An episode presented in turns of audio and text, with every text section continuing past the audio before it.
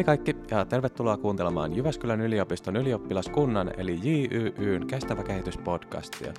Tämä podcast toteutetaan osana Suomen ylioppilaskuntien liiton SYL-hanketta nimeltä Kannata kestävyyttä, kestävyys kannattaa.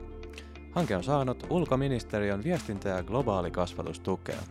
Hankkeen tavoitteena on haastaa opiskelijat pohtimaan muun muassa kulutustottumustemme vaikutuksia Kuten kaikki ovat jo varmasti huomanneet, meidän opiskelijoiden arki pyörii melko pitkälti yliopiston, opiskelijaruokaloiden ja ylioppilaskuntien ympärillä. Kysymys kuuluukin, kuinka paljon nämä tahot välittävät kestävyydestä? Entä mitä me opiskelijat itse voimme tehdä asian eteen? Tässä podcastissa asia selviää. Ketä täällä ylipäänsä on puhumassa? Heippa! Täällä mukana höpöttelemässä Julia. Olen toisen vuoden yhteiskuntatieteilijä Jyväskylän yliopistosta. Mä oon Julia, toisen vuoden englannin opiskelija.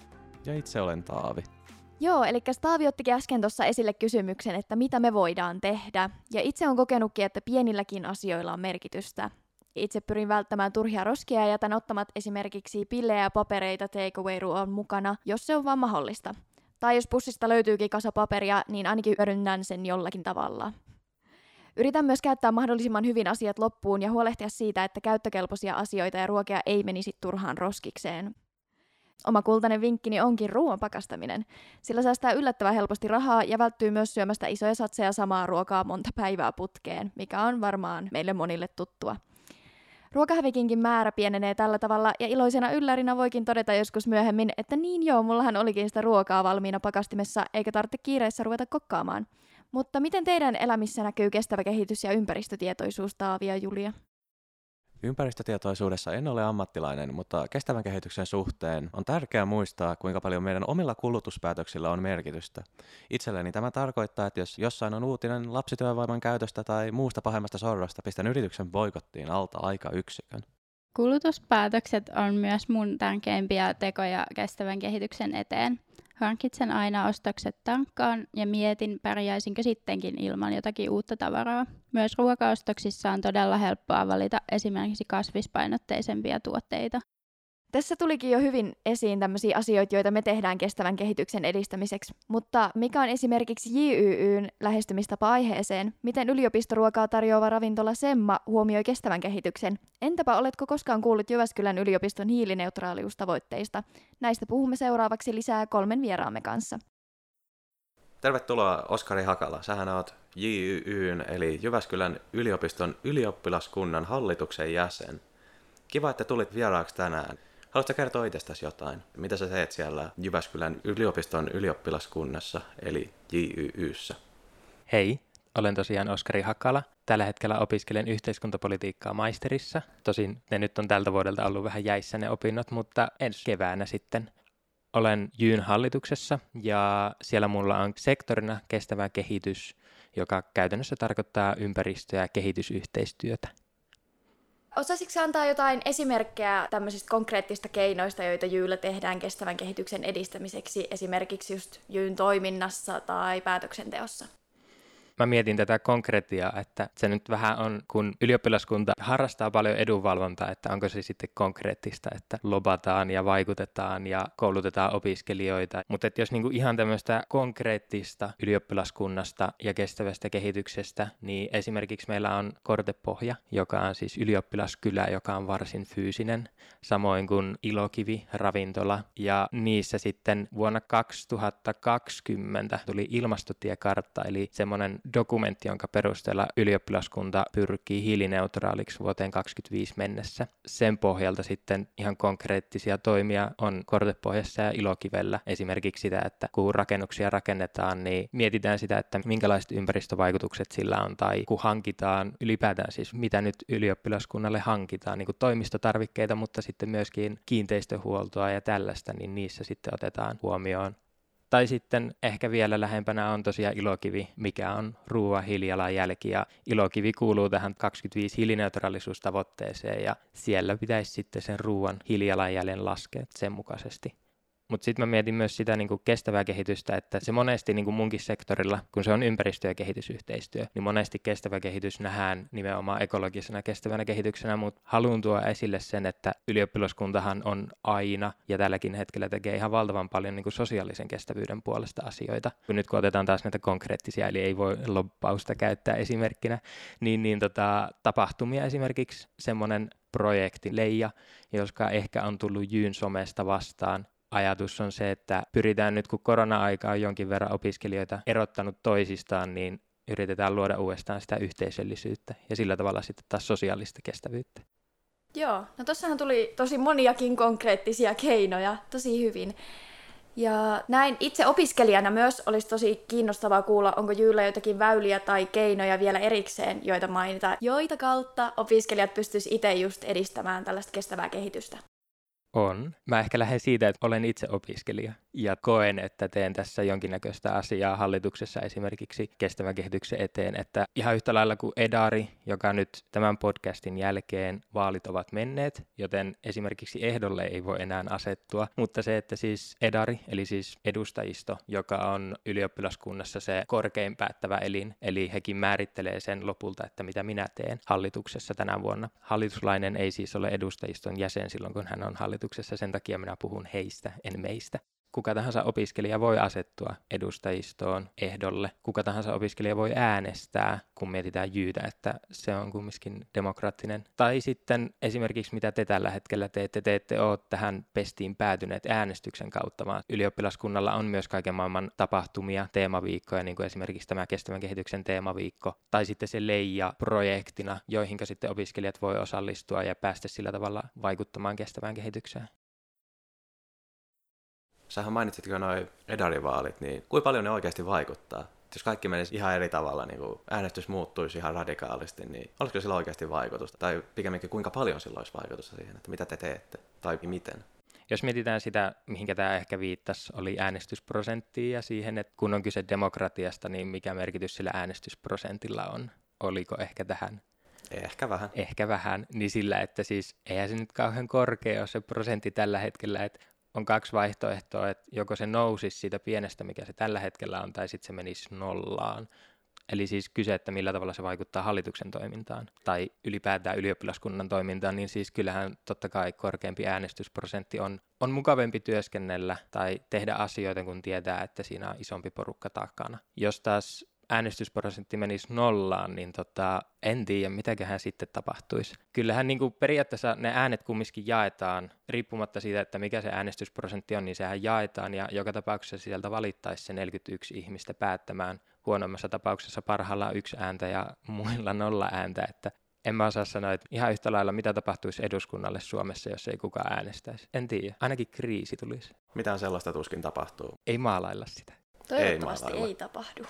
Kerro meille, mitä teet henkilökohtaisesti kestävän kehityksen edistämiseksi? Mä itse päässäni jaoin tämän kysymyksen kahteen osaan, että tavallaan mitä teen arjessani tai hallituksen ulkopuolella ja sitten ehkä sitä, että mitä niin kuin hallituslainen loppujen lopuksi tekee kestävän kehityksen eteen arjessaan. En lähde luettelemaan tässä omia aamurutiinejani tai mitään vastaavia. Mulle ehkä itselleni oleellisinta on se, että tällä hetkellä mä yritän parhaani mukaan vaan sivistää itteni, koska mä oon, tässäkin on vähän tullut esille se, että kestävä kehitys on, koostuu monesta asiasta, että on se taloudellinen, sosiaalinen, ekologinen puoli ja riippuen vähän jaottelusta kulttuurinenkin, niin se, että itse pystyisi ymmärtämään sen, niin se vaatii ihan pirun paljon opiskelua ja sivistämistä ja tästä vähän siihen, että niin kuin olla viisaampi ihmisenä, niin sekin on, kest- niin kuin, että se on ehkä se kestävän kehityksen pohja.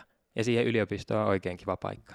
Mutta sitten hallituslaisena ylioppilaskunnassa on myös työntekijöitä, siis ei pelkästään hallituslaisia, vaan myös työntekijöitä. Ja mun sektorilla, eli kestävällä kehityksellä, ei ole omaa työntekijää, eli se sektori on mun harteilla. Eli pyöritän siihen ihan niin kuin aivan semmoisia niin perusjuttujakin siinä, että viestintää tai budjetointia tai tällaisia. Mutta sitten ehkä isoimpana niin on ilmastotiekartta, totta kai siis kaikki ylioppilaskunnassa, niin kuin, ää, hallituksessa esimerkiksi ajaa sitä asiaa eteenpäin, mutta lopulta se on minun pöydällä. Ja että mun tehtävä on esimerkiksi miettiä sitä, että millä tavalla sitä mittaroidaan, miten tässä tavoitteessa on edistytty kaiken kaiken niin kuin vähän tuosta kestävästä kehityksestä, että se on vaikea sanoa lopulta, että mitä yksittäinen ihminen tai minä ainoastaan teen hallituksessa sen eteen, kun sitä tekee kaikki kaikkialla ylioppilaskunnassa. Kiitos haastattelusta. Kiitoksia. Tervetuloa Jari. Mukavaa, että pääsit meidän haastateltavaksi. Haluaisitko tähän alkuun kertoa, kuka olet ja esimerkiksi mitä teet kestävän kehityksen edistämiseksi? Jari Kovanen, Semman keittiöpäällikkö. On mukava tulla vieraaksi. Tämä on mulle sellainen aihe, mistä mä oon tykännyt puhua jo aika monta vuotta ja nämä on ollut semmoisia sydäntä lähellä olevia asioita, niin siinä on ollut mukava aina keskustella. Voitko kertoa meille, että paljonko opiskelijat pystyy vaikuttamaan Semman tarjontaan, että mitä ruokaa siellä on? No tota, kyllähän siis opiskelijat tietenkin voi vaikuttaa siihen ja nehän tota, niin itse asiassa vaikuttaakin siihen täydellisesti, että mehän toimitaan tietysti meidän asiakkaiden reunaehtojen mukaan, jotka ne meille niin sanotusti määrittää ja me yritetään vastata siihen huutoon niin hyvin kuin me osataan. Ja, no opiskelijat on meidän se suurin ja isoin kohderyhmä ja kyllä me yritetään koko ajan pitää semmoista dialogia meidän asiakkaiden kanssa, että mitä ne haluaisi ja minkälaisia ne valinnat olisi, mitä meidän kannattaisi tehdä. Mutta jos katsotaan vain tätä kestävän kehityksen näkökulmasta, en niinkään vaikka jonkun lempiruokaviikon näkökulmasta, vaan pelkästään kestävän kehityksen näkökulmasta, niin kyllä me niin yritetään koko ajan tuoda se jollain lailla sinne esiin aina, ja se on niin, niin sanotusti ensimmäisenä tyrkyllä aina se niin sanotusti kestävän kehityksen mukainen ruokavalinta esimerkiksi, jolloin tota, se tietyllä lailla ohjaa sitä kulutuskäyttäytymistä, jos näin sanotaan. Ja tosiaan asiakkaalta me kysytään, me pyritään koko ajan siihen dialogiin, että mitä te haluaisitte, ja me yritetään sitten parhaamme mukaan vastata siihen huutoon. Me huomattiin teidän ruokalistoja tutkiskellessa, että Semman ravintoloissa tarjotaan edelleen enemmän liharuokaa kuin kasvispohjasta ruokaa. Miten teillä tarjonta muodostuu? Onko se kysynnän vai minkä mukaan ja kenen kysynnän? No ihan ehdottomasti sen kysynnän mukaan. Ja tota, niin se juuri missä tuossa äskenkin sitä hieman sivusin, mutta se, että mitä meiltä vaaditaan ja pyydetään ja mitä, minkälaista se ruokatuote siellä linjastossa halutaan, niin siihen me yritetään parhaamme mukaan aina vastata. Ja se kuitenkin se, että minkä takia sitä liharuokaa on esimerkiksi siellä enemmän, niin on ihan järkevä syy, koska sitä sen kysyntä on kovempaa kuin sen kasvisruoan kysyntä. Ruoka on osa kulttuuria, joka on hitaasti muutoksen alla koko ajan ja isompaa tämmöistä vihreätä transformaatiota, joka niin kuin muuttuu pikkuhiljaa, jolloin se kysyntäkin sieltä niin kuin muuttuu. 25 prosenttia suurin piirtein meidän ruoasta menee kasvisruokaan ja sanotaanko näin isommasta kuvasta katsoen, niin viimeisessä kymmenessä vuodessa se on ottanut isoja harppauksia eteenpäin ja katsotaan mihin se seuraavat kymmenen vuotta tulee vaikka muodostumaan, niin mä luulen, että se kasvisruuan ja kasviperäisten tuotteiden kysyntä tulee vielä kasvamaan ja me yritetään siihen mahdollisimman hyvin ja parhaamme mukaan vastata. Semmalla ei ole yhtään ihan täysin vegaanista yliopistoravintolaa. Mutta esimerkiksi kasvisravintola Katriina pärjää täällä ihan hyvin täysin vegaanisella tarjonnalla. Miksei Semma ole lähtenyt samanlaiseen? Hyvä ja aiheellinen kysymys kyllä. Ja tota, se on aika hyvin kyllä muotoiltu, että no mä en kasvisravintola Katriina taloudellisesta tilanteesta tiedä, mutta näin sanotaanko lonkalta uskallan sanoa, että se ei niin kuin hirveän volyymiin perustuvaa liiketoimintaa voi olla. Että meidän liiketoiminta perustuu siihen, että me saadaan sieltä osakeyhtiön muodossa riittävää taloudellista intressiä, mihin meidän kannattaa lähteä, jolloin suunnannäyttäjän rooli voi tietenkin olla niin kuin se hyväkin vaihtoehto, jolloin se saa ne asiakkaat sinne luokseen, mutta me ollaan silloin silloin niin sanotusti toisena tulemassa tähän bisnekseen mukaan, jolloin niiden asiakkaiden halminen on aika vaikeaa ja tämä kasvisruuan tai puhutaan vegaanisen ruoan, kasvisruoka ja vegaaniruoka yleensä normaalissa puhekielessä sekoitetaan toisiinsa, jolloin jos me pystytettäisiin ravintola, joka on vegaaninen, niin mä uskon, että tämmöiseen volyymiin perustuva liiketoimintamalli ei tule menestymään, jolloin meidän edellytykset toimia on hyvin pienet. Mutta että mä en sitä sano, etteikö me sitä niin kuin halutaisi jollain lailla niin kuin vastata ja tehdä ja ollaan siitä niin kuin kiinnostuneita koko ajan, mutta on ero siinä, että onko markkinassa ensimmäisenä tai seitsemäntenä, niin silloin on ihan silkka ero. Semma haluaa varmasti toiminnassaan pysyä aallonharjalla ja olisikin kiva kuulla, miten paljon Semmalla on tapahtunut edistystä – Minkälaisia esimerkiksi muutoksia Semma on tehnyt kestävän kehityksen edistämiseksi? Tämä kysymys on silleen niin kuin ollut meidän tapetilla varsinkin nyt viimeiset kolme-neljä vuotta, kun brändiuudistusta tehtiin Sonaatista Semmaksi, niin kyllä me jouduttiin ja saatiin tehdä myös niin semmoisia meille järkeviä valintoja siihen, että minkälaisessa muutoksessa ja minkälaisessa tarjonnassa me halutaan olla mukana. Tärkein idea siellä taustalla on kuitenkin se, että me tarjotaan kuitenkin noin 12 000 opiskelijalle täällä Jyväskylän alueella jollain lailla niin kuin mahdollisuus ainakin ruokailla, jolloin meidän tota, niin tarjonta täytyy miettiä myös niin, että se, se kysyntä ja tarjonta kohtaa. se itse asiassa vastaa hirveän monen kysymykseen. Kysytään me sitten niin kuin mistä asetelmasta tai mistä kulmasta tahansa se kysymys, niin se sama vastaus ja se sama pohja on siellä taustalla aina, jolloin me yritetään miellyttää sitten sitä ihan normaalia meillä käymää asiakasta. En tiedä vastasinko ihan tarkkaan sun kysymykseen, mutta pyrin ainakin siihen. Voitko kertoa meille tulevaisuudesta vielä, että minkälaisia asioita Semma aikoo tehdä? Joo, eli tota, meillä on tämä kestävän kehityksen viikko, joka on siis tuossa marraskuun ensimmäinen viikko, jolloin meidän tarjottaviin ruokiin tehdään hyvinkin paljon aina silleen niin kuin muutoksia. Meillä on siis tosi paljon erilaisia kokonaisuuksia, missä me niin kuin halutaan olla mukana ja sen tulevaisuuden osalta mä yritän sitä niin kuin ajatella niin, että kun me ollaan tätä niin sanotusti tulevaisuutta ajateltu, niin esimerkiksi tämän Jyväskylän yliopiston tutkijaryhmän Wisdomin kanssa me tehdään tällä hetkellä siitä sellaista tutkimusta niin sanotusti, että missä me voitaisiin olla niin kuin meidän, meidän osalta parhaillamme niin kuin mukana ja mikä Semman rooli voisi tässä kokonaisuudessa olla ja mikä se olisi sitten niin kuin tämä meidän järkevä tapa. Elli Latva Hakuni tekikin gradun tuossa viime vuoden loppupuolella meille tota, niin Semman hiilijalanjäljestä, jolloin me saatiin siitä hyvin arvokasta tutkimukseen pohjautuvaa tietoa, jossa me voidaan sitten peilata sitä, että mikä ne meidän ratkaisut tässä kokonaisuudessa on jolloin tullaan siihen tulokseen, että joko meidän täytyisi muuttaa meidän ruokatarjontaa, kasvisperäisempää ruokatarjontaa. Meidän täytyy miettiä se, että kannattaako meidän tota, niin tarjota tiettyjä asioita vai mikä se olisi se meidän rooli tässä kokonaisuudessa. Tämä on hirveän tärkeää itse asiassa ajatella sen, että niin kuin jokaisen sen yksilön tai sitten sen yrityksen rooli tässä kokonaisuudessa isossa kuvassa, jolloin meidän tärkein tehtävä on tuottaa opiskelijoille maukasta ja terveellistä ja tasapainosta ruokaa, jolloin meidän iso kohderyhmä pystyy meillä käymään ja käyttää meidän palveluita se, että jos me poistetaan sieltä vaikka eläinperäisiä proteiinia, mutta meidän täytyy niin jollain lailla kuitenkin korvata ja me ei haluta olla suinpäin, vaan menossa jokaiseen alharjaan, mikä me ikinä keksitään, vaan me ollaan onnellisessa asemassa, että me ollaan tässä Jyväskylän yliopiston kyljessä, jossa tutkimus on maailman huippuluokkaa, jolloin me halutaan myös kuunnella sitä tutkijaryhmää, kuka sitten meille ehdottaa, että missä meidän kannattaa olla mukana, niin me yritetään siihen narun tarttua aina. No, haluatko vielä kertoa meille ruokahävikistä yleisesti, että minkälaista se on tuolla Semmalla? Jos katsotaan niin kuin isompaa kuvaa siinä, että tietenkin se kaikki ruokahävikki, mikä täällä roskiin heitetään tai globaalisti on aina turhaa se kuormittava tekijä siellä. Me ollaan sen maan osalta tehty niin, että me ollaan kaksi kertaa vuodessa tehty tällainen tempaus, että me ei ilmoiteta, että me mitataan meidän ruokahävikin määrää. Ja seuraavalla viikolla me sitten meidän sosiaalisen median kanavissa ilmoitetaan, että hei me mitataan kuinka paljon tulee tätä ruokaa roskiin, niin se on selkeitä vaihteluita siitä, että se ilmoittaminen ja informaatio myös meidän suunnasta asiakkaita kohtaan vähentää sitä ruokahävikin määrää.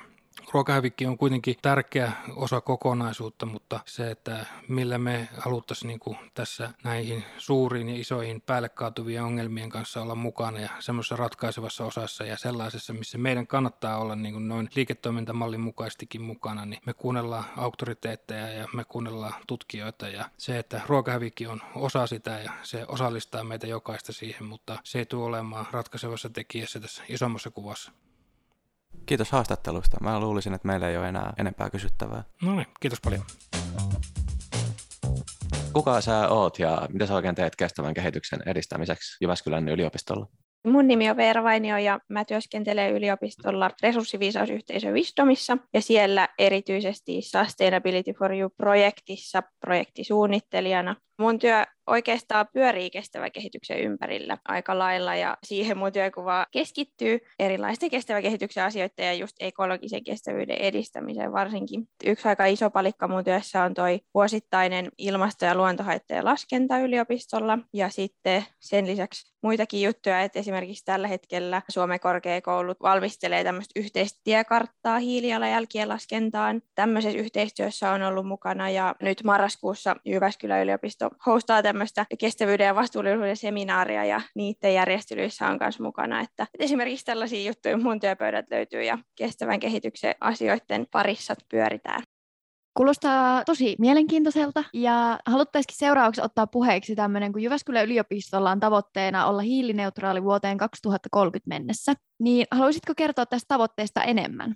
Joo, tosiaan yliopistolla on tavoitteena olla hiilineutraali viimeistään tuonne 2030 vuoteen mennessä. Ja tämä tavoite on ihan yliopistostrategiassa asetettu ja, ja se noudattaa esimerkiksi rehtorineuvosto UNIFin tämmöisiä kestävän kehityksen teesejä ja on tota, linjassa sit muidenkin korkeakoulujen tavoitteiden kanssa, että monella on tämmöisiä samanlaisia suunnitelmia. Ja tavoitteena siis meillä Jyväskylän yliopistolla on vähentää omia päästöjä mahdollisimman paljon ja kompensoida sit vuosittain jäljelle jäävät päästöt, jolloin sit voidaan sanoa olevamme hiilineutraaleita. Ja samalla tämä edellyttää myös sitä, että niitä omia päästöjä lasketaan ja seurataan vuosittain, jotta sitten nähdään, että missä mennään ja onko vähennyksissä onnistuttu ja näin poispäin.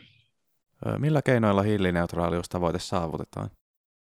No ainakin meillä on hyvät suunnitelmat sen suhteen, että tuossa raportissa, mitä mä tuossa jo mainitsin, niin ihan siinä on jo kerrottu erilaisia suosituksia, miten me voitaisiin päästöjä yliopistolla vähentää. Et esimerkiksi voitaisiin päivittää meidän hankinta- ja matkustusohjeita niin, että ne huomioisi ilmasto- ja luontohaittojen vähentämisen. Ja oikeastaan tuon raportin ohella vielä tärkeämpi juttu on sitten sen pohjalta laadittu tämmöinen yliopisto uusi ympäristöohjelma, eli, eli tiekartta planetaariseen hyvinvointiin, joka on nyt oikeastaan, taitaa olla yliopiston hallituksen hyväksyntää vaille valmis, ja se ehkä julkaistaan ihan sitten yleisesti vielä tämän vuoden puolella. Toki se ei pelkästään päästöihin keskity, mutta siinä on, on erilaisia toimenpiteitä sit esitetty. Eli tavoitteena on vähentää yliopiston päästöjä vuoden 2019 tasosta vähintään 60 prosenttia, ja jäljellä jääviä sitten kompensoida. Ja ympäristöohjelmassa on jaoteltu muistaakseni seitsemän eri tavoitetta yliopiston toiminnan eri osa-alueille, ja, ja sitten erilaisia alatavoitteita ja toimenpiteitä, joilla sitten näihin eri osa-alueisiin pureudutaan. Et siellä on esimerkiksi kestävää rakentamista ja kulutustottumusten muutosta ja kampuksen kehittämistä ja tämmöisiä juttuja. Ja sitten näiden alla ihan konkreettisia toimenpiteitä, vaikka että just laaditaan erilaisia vastuullisuuskriteereitä yliopiston hankinnoille ja sijoituksille tai parannetaan kierrätyspisteitä tai pyritään vaikka vähentämään energiankulutusta eri toiminnoissa ja tämmöisiä juttuja. Et ei ole mitään sellaista helppoa ratkaisua tai mitään oikotietä tuohon hiilineutraalisuuteen, vaan tarvitaan erilaisia muutoksia ihan kaikilla toiminnan osa-alueilla ja näistä pienemmistä palasista sitten muodostuu se iso muutos ja niiden avulla toivottavasti se hiilineutraalisuustavoite sitten saavutetaan.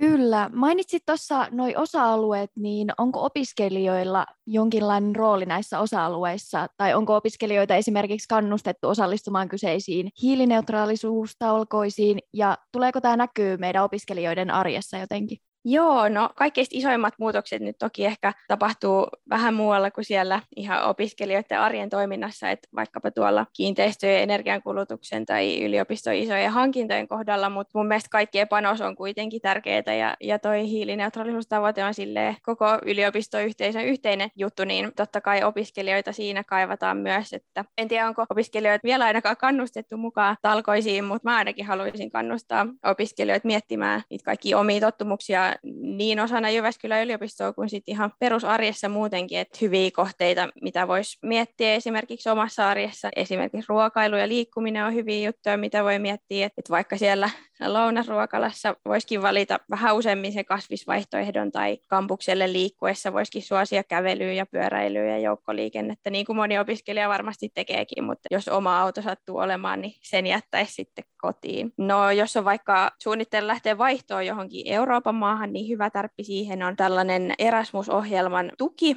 että mun ymmärtääkseni on mahdollista saada ihan rahallista tukea matkakustannuksiin, jos valitsee jonkun vähähiilisemmän matkustusmuodon, joka saattaa olla vähän kalliimpi tai viedä vähän enemmän aikaa, että esimerkiksi matkustaisi junalla lentämisen sijaan. Tämmöisiä kaikkia vaihtoehtoja kannattaa tutkailla opiskelijoiden arjessa, miten nämä näkyy, niin ainakin nyt pyritään panostaa siihen viestintään ja tiedottamiseen, että tehtäisiin näitä juttuja näkyviksi ja kaikilla olisi tietoa saatavilla näistä meidän hiilineutraalisuuden tavoittelusta ja eri jutuista siihen liittyen. Ja no ihan sekin on tärkeää, että ymmärtää näitä teemoja ja oppii lisää näistä kestävän kehityksen jutuista. Ja siihen hyvä tarppi voin vinkata, että nyt syksyllä on lanseerattu tämmöinen planetaarisen hyvinvoinnin kurssi, joka on ihan tämmöinen kaikille avoin ja ilmainen verkkokurssi Moodlessa toteutetaan avoimen yliopiston kautta, niin se on aika hyvä semmoinen peruspaketti, mistä tutustutaan erilaisiin kestävyyden teemoihin, että sitä suosittelen kyllä kaikille.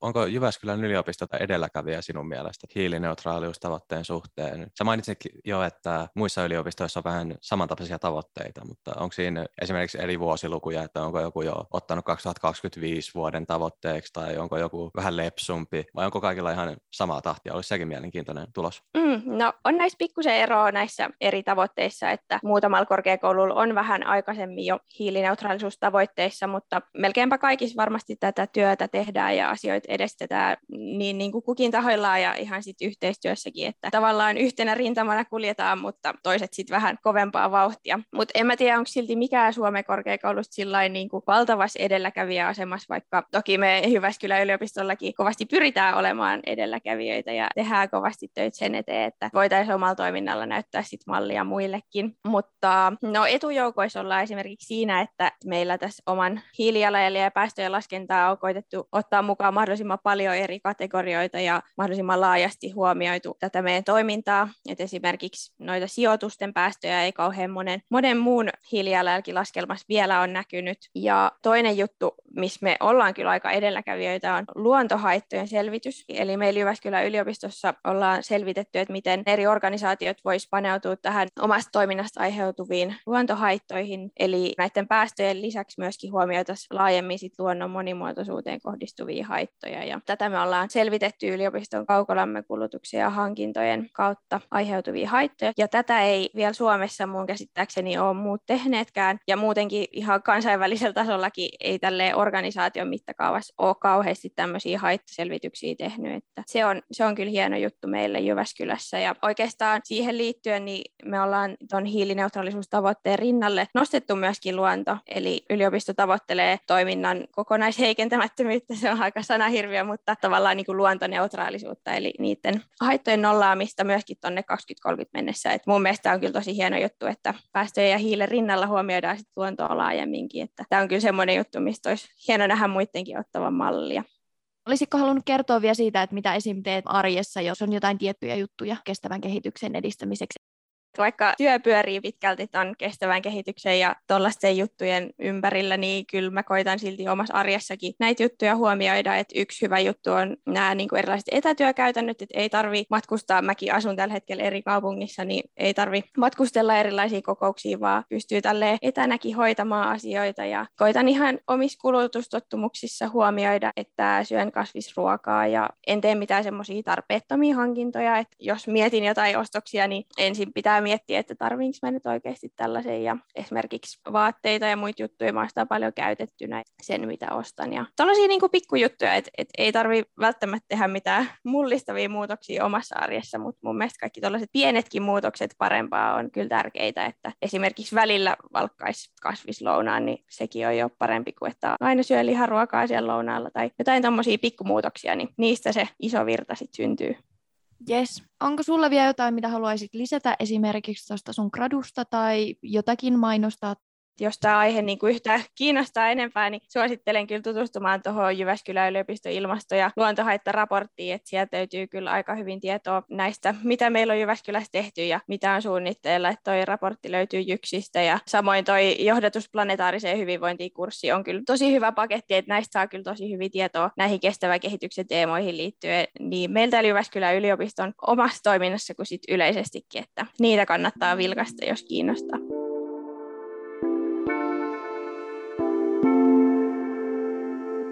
Tässä podcastissa ollaan kuultu erilaisia tekoja ja ideoita kestävän kehityksen edistämiseksi erilaisten tahojen puolesta, jotka vaikuttavat erityisesti meidän yliopisto-opiskelijoiden arkeen. Me haluttaisiin haastaa teidät kuuntelijat miettimään, minkälaisia tekoja teette ja voisitteko mahdollisesti tehdä vielä jotakin enemmän ympäristön puolesta.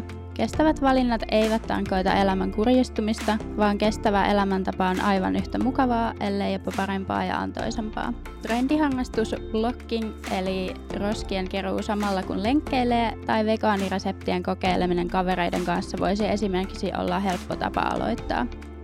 Kestävämpi elämäntapa voi myös tarkoittaa sitä, että aikaa jää enemmän itselle tärkeisiin asioihin, kuten perheen ja ystävien kanssa olemiseen, kun miettii, mitä asioita oikeasti omassa arjessa arvostaa. Kukaan meistä ei pysty yksin pelastamaan maapalloa, mutta me jokainen voidaan tehdä jotakin paremman huomisen eteen, etenkin tekemällä yhdessä ja vaikuttamalla niissä yhteisöissä ja organisaatioissa, joiden kanssa olemme jopa päivittäin tekemisissä. Kiitos, että olit kuuntelemassa tätä podcastia ja osallistuit Käkeviikkoon.